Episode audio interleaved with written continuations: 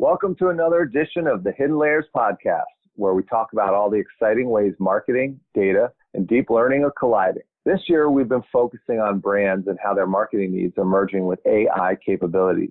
And today, we're thrilled to have Mark Fine from the Brooklyn Nets on the program. Mark is head of marketing for the Nets, where he oversees all the team's consumer, brand, retail, merchandise, and merchandise marketing, fan engagement, and digital and social media in both English and Chinese.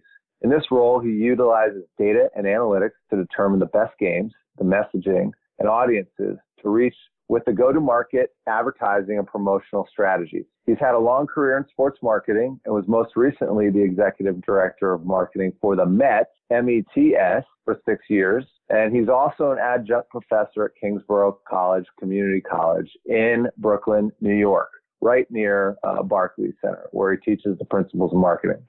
Welcome to Hidden Layers, Mark.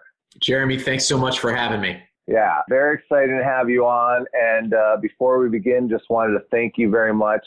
Thank you to the Nets for being a decent team for New York City basketball fans. You know, the Manhattan team that will not be named today is has not been doing so well over the last few years. So it's, it's nice to have the Nets across the way. Barclays is an amazing arena. It's got great food, great seating, everything.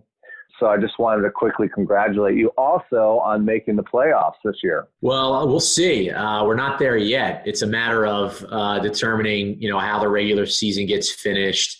Uh, and what the playoffs would look like. There are a bunch of scenarios that are out there. So probably a premature congratulations at this point, but we are in position uh, to make the playoffs uh, for the second consecutive year, which is which is fantastic. Yeah, well, got it, got it. That's right. I'd forgotten that they haven't decided whether to cut off the regular season yet or not. And of course, the, the longer they delay to get to towards the playoffs, the more likely it is that Kevin Durant might be able to uh, join you guys this year, which was uh, not not necessarily something that was going to happen. That I can tell you uh, on the marketing side, uh, I don't have uh, I don't have much knowledge either way if that's going to happen. But I will say that Kevin has been, uh, along with Kyrie Irving and DeAndre Jordan, have have certainly helped this marketing guy out. You know, I've gotten a lot smarter after we acquired those three guys. Yeah, it's going to be big things in the future for the Nets. It's uh, it's exciting for New York City.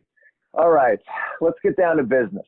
So I, I named, in my opinion, a lot of different things, a lot of different products, and a lot of different businesses that you are responsible for marketing. A lot of different business models, et cetera. So can you tell us a little bit about what it's like to be Mark Fine on a daily basis? You know, how are you dealing with all these different lines of businesses and mediums and all these kinds of things? That is a tremendous question, one that uh, I'm sure my wife would uh, be interested to see the answer on. But uh, in regards to the business side of, of, what it's like to be in our marketing department and be in our organization, it's exciting because you know we really see ourselves as a a brand with so much upside. Uh, we've been in Brooklyn now for eight seasons. We see ourselves representing the borough and all that it offers. Uh, you know, it's a it's a melting pot of diversity, creativity, and culture, and we see that with our brand. And it's exciting to go to work every day with that in mind. That you know, our two goals. I mean, yes, we want to obviously generate revenue and fill up you know the seats when hopefully we're going to be able to fill up 18,000 seats in the in the uh, 2021 season but we want to just we want to build fandom. You know one thing that i continually say to our marketing group and across the organization is we're young. You know we're not a heritage brand like most of the other new york teams are. So mom and dad didn't go uh, to brooklyn nets games when they were younger. Likely they've lived in the borough or they moved out to the borough and they were a fan of another team. Uh, so it's really important for us to hit up junior, uh, you know, boy or girl at, at, a very young age so we can really build their fandom. We've got a long way to go with that. I think the additions that I mentioned with Kevin Durant, Kyrie Irving, DeAndre Jordan, uh, mixed along with, you know, some of, uh, you know the the great players that we you know that were currently in our roster, including you know Dinwiddie, uh, Spencer Dinwiddie, and Joe Harris. You know, along with Jarrett Allen. You know that makes for a good mix, and we've got to build uh, on that. These it's it, when you have one of the best players or two of the best players really in the NBA come to your franchise and say, "Hey, I want to be part of this. I really like you know what you're building. I understand the culture that you're building." You know that excites us on the business side. So we really see ourselves as just a brand that has so much opportunity, and we're in growth mode. You know, our our ownership group, Joe Tsai, he took over majority ownership in mid September. He was a co-founder of Alibaba so, I mean, he's an incredible asset, to, to say the least, is an, an incredible asset. He's he's a tremendous person and humanitarian and business person, and uh, it's an exciting time to be part of the Brooklyn Nets. You know, they, they are, like you said, they're young, but they've been pretty successful at becoming a lifestyle brand. Do you credit some of that to to Jay Z being involved at the early at the in in the early time? I mean, he's still he's still a part of Barclays. He, he had to sell out of the Nets, but do you feel like that was that has set the tone and continues to set the tone as sort of an urban and hip hop type of uh, brand, or or or not?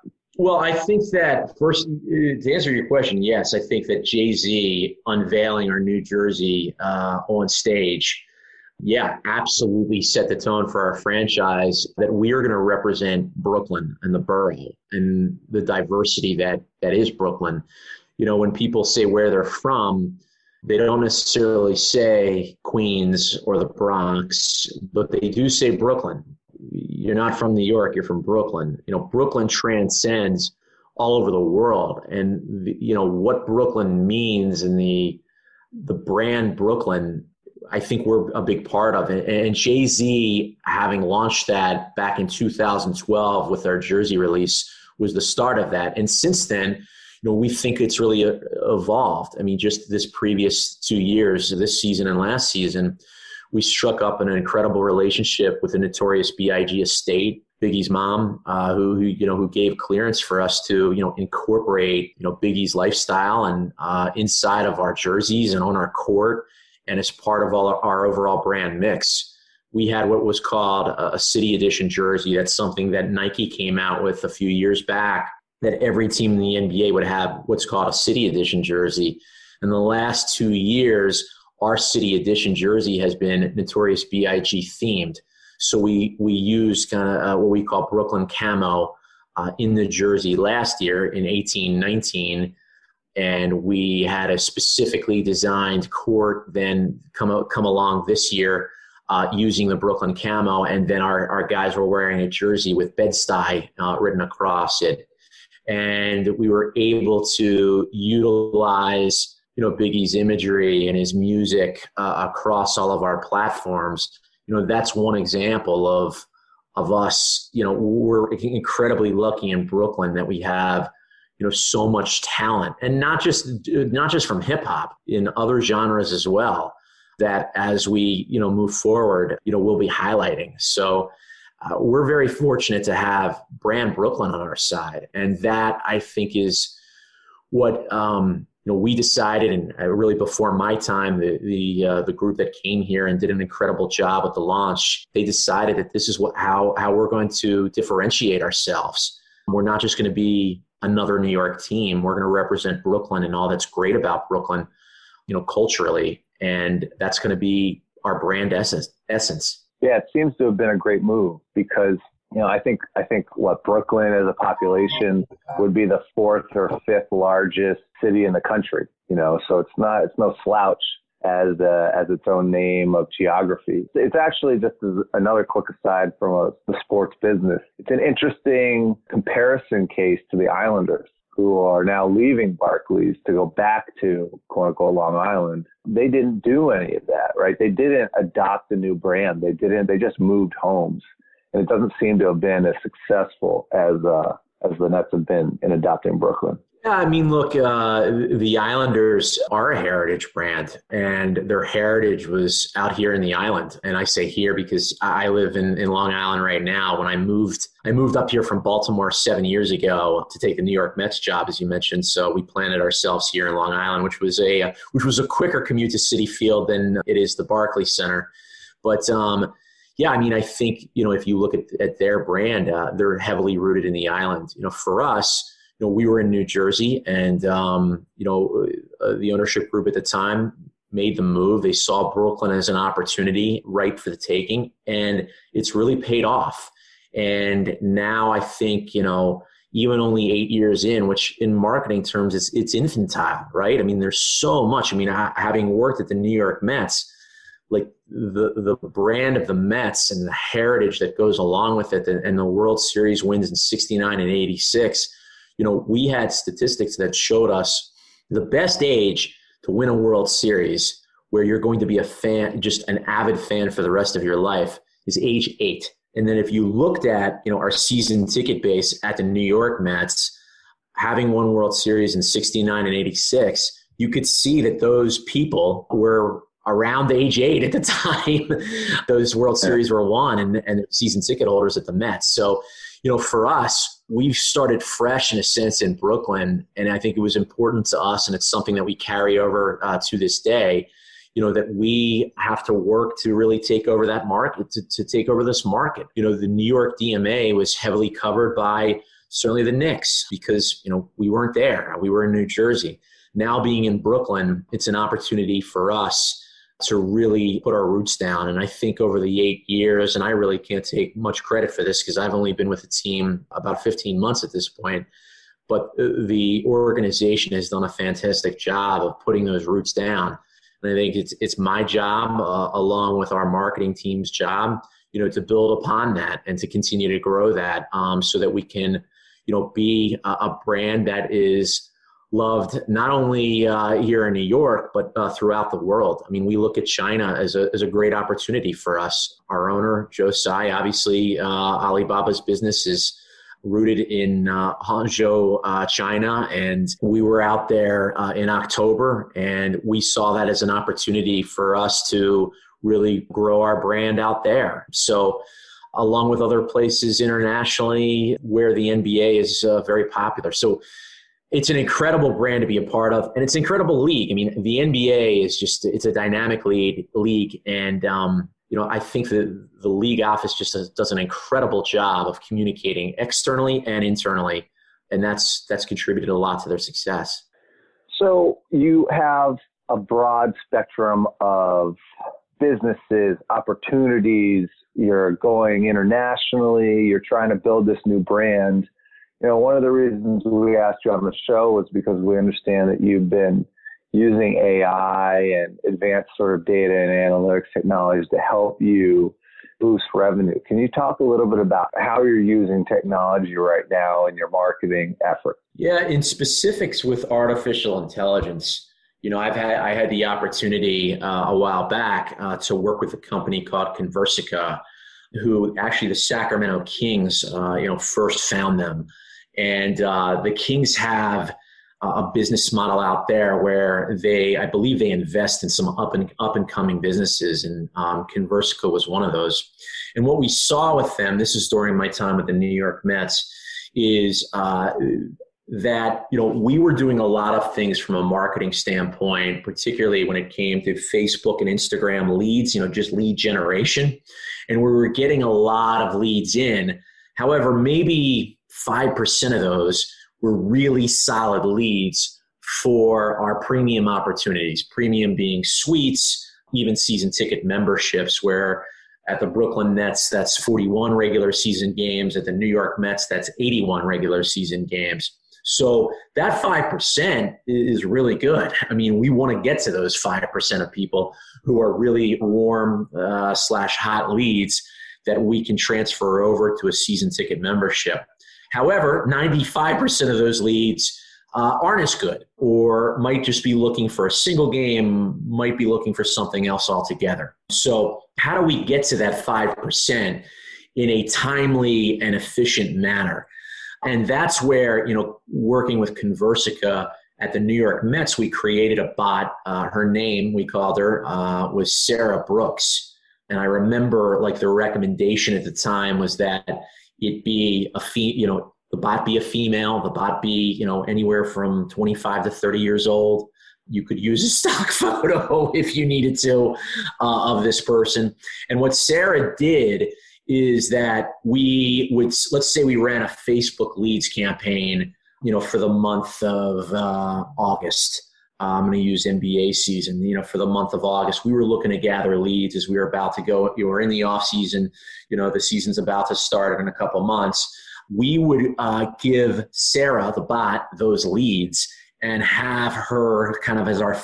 I, I she was titled like a fan services representative, and she would email those potential leads in hopes of setting up an appointment with one of our uh, sales representatives. So as Sarah became smarter, as she she would be able to go back and forth, not just with that initial email, which was somewhat of a cold colder email, but she would be able to kind of go back and forth and converse, so that eventually we were able to get those warm leads over to our ticket sales representatives, and they weren't necessarily wasting their time you know, cold calling all of these people that may not necessarily be interested or have the ability to purchase a season ticket membership. That's an example of how we've used artificial intelligence or how I've been a part of uh, artificial intelligence uh, findings uh, throughout my career. And it's something that I know that we're going to be looking at here at the Brooklyn Nets, you know, as we move forward. And once, you know, hopefully once we get into a position where you know, we are uh, better off with uh, being able to have full houses again uh, at Barclays Center. But that's an example is again being able to use, you know, the bot to do the work for you. And I know our reps over at the Mets really enjoyed that because uh, they were speaking to somebody who was far more likely to buy a, a ticket purchase, uh, a season ticket package than um, you know some of these other leads. I mean, you want as a marketer, you want to deliver as many leads as you can. However, you want those to be solid leads, and you don't want to have to necessarily comb through all those leads in order to get to the gold. So this is this is a way to get to the gold quicker. Absolutely. And and look, COVID aside, you know, what what have been the, the biggest challenges that you face in marketing these season and individual tickets? Uh, uh, you know, the luxury box market seems to have collapsed over the last, what, 10 or 15 years because the entertainment tax deduction regulations changed.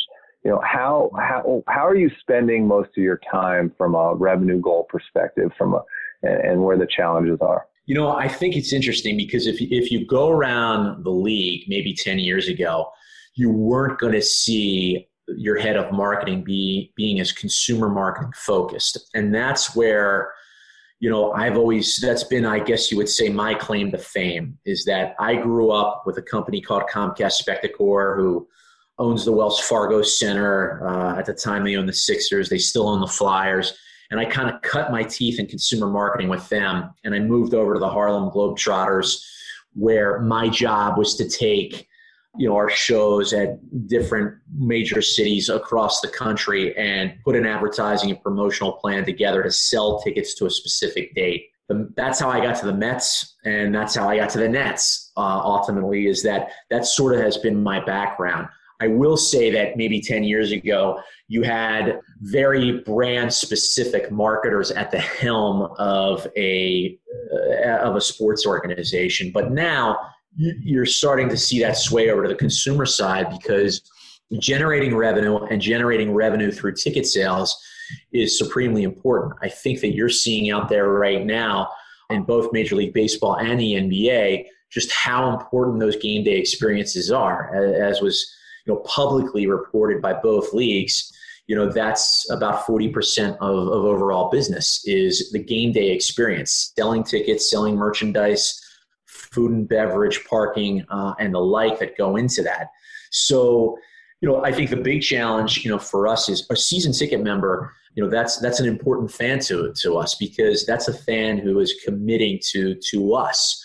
You know, 41 nights out of the year, they're making a, commi- a commitment to our culture, to our brand, to our organization. So, you know, for us, it's very important that we make for a frictionless experience so that their process is really easy. They feel like it's a personal process and they're really getting to know our organization. I can say, you know, right now we're doing things with our season ticket members by having, you know, exclusive uh, content delivered to them, exclusive player Q and A's. We've gifted uh, our season ticket members with uh, care packages that have included uh, a thermometer and and actually we changed out our court uh, over last off season so we cut up pieces of our court and actually ship them, um, you know, pieces of our court that they can use on their on their wherever their trophy set is uh, at their home. So it's very important that the customer service aspect of a season ticket membership plan is is serviced well. Yeah, and speaking of COVID, I'm sure your strategies have changed. You know, what's going on now? What are you focused on? And, and talk to us about this unpredictable future of when we come back, if fans come back, uh, how, how are you guys dealing with that? You know, so it, it, as here I am just telling you about how important our ticket sales business is, and it's incredibly important. However, for us, we have to also, you know, prepare for you know every scenario. So it's even more important right now. I would say is that you know our our outgoing content strategy it has to be on point.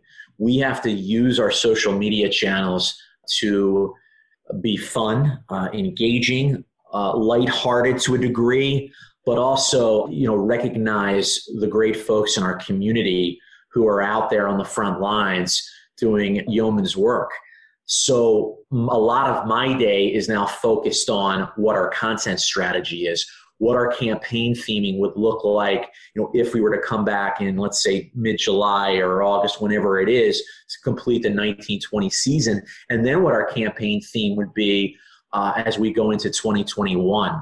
So we are making sure, you know, that we have our content strategy buttoned up, and we also have to to make sure that, you know, we take the game experience if we were in a position where we were not uh, we were limited in the number of people who were, could come to the Barclays Center or could come to the Barclays Center or who, you know, if we were playing in fanless environments, we knew we want to be able to take that game experience and do our best to put it on our app, do our best to put it through our social and digital channels, and also be able to still take care of and provide value to our corporate partners who are incredible and have stayed with us over these last nine, 10 weeks We've we've got incredible corporate partners who are just good people and good partners to our business.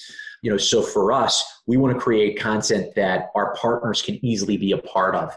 That's where our focus has been. Like in terms of my what I'm doing today, that's where generally where my focus is. And what would you say is a percentage of your of your budget is is is put towards paid media versus you know earned media, content strategies, using your app, social, et cetera?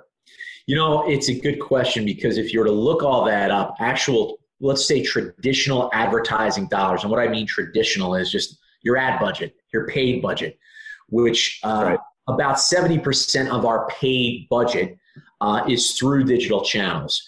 SEM is included in that, uh, but you also have you know programmatic prospecting and retargeting and Facebook leads, as I mentioned, Facebook Instagram leads, as I mentioned that takes up about 65 to 70% of our overall advertising dollars. However, on traditional channels and even digital channels as well, you know, we'll uh, we will trade out. We will leverage uh, promote, uh, as you say, earned media through promotion, and then of course earned media through uh, you know our corporate communication channels.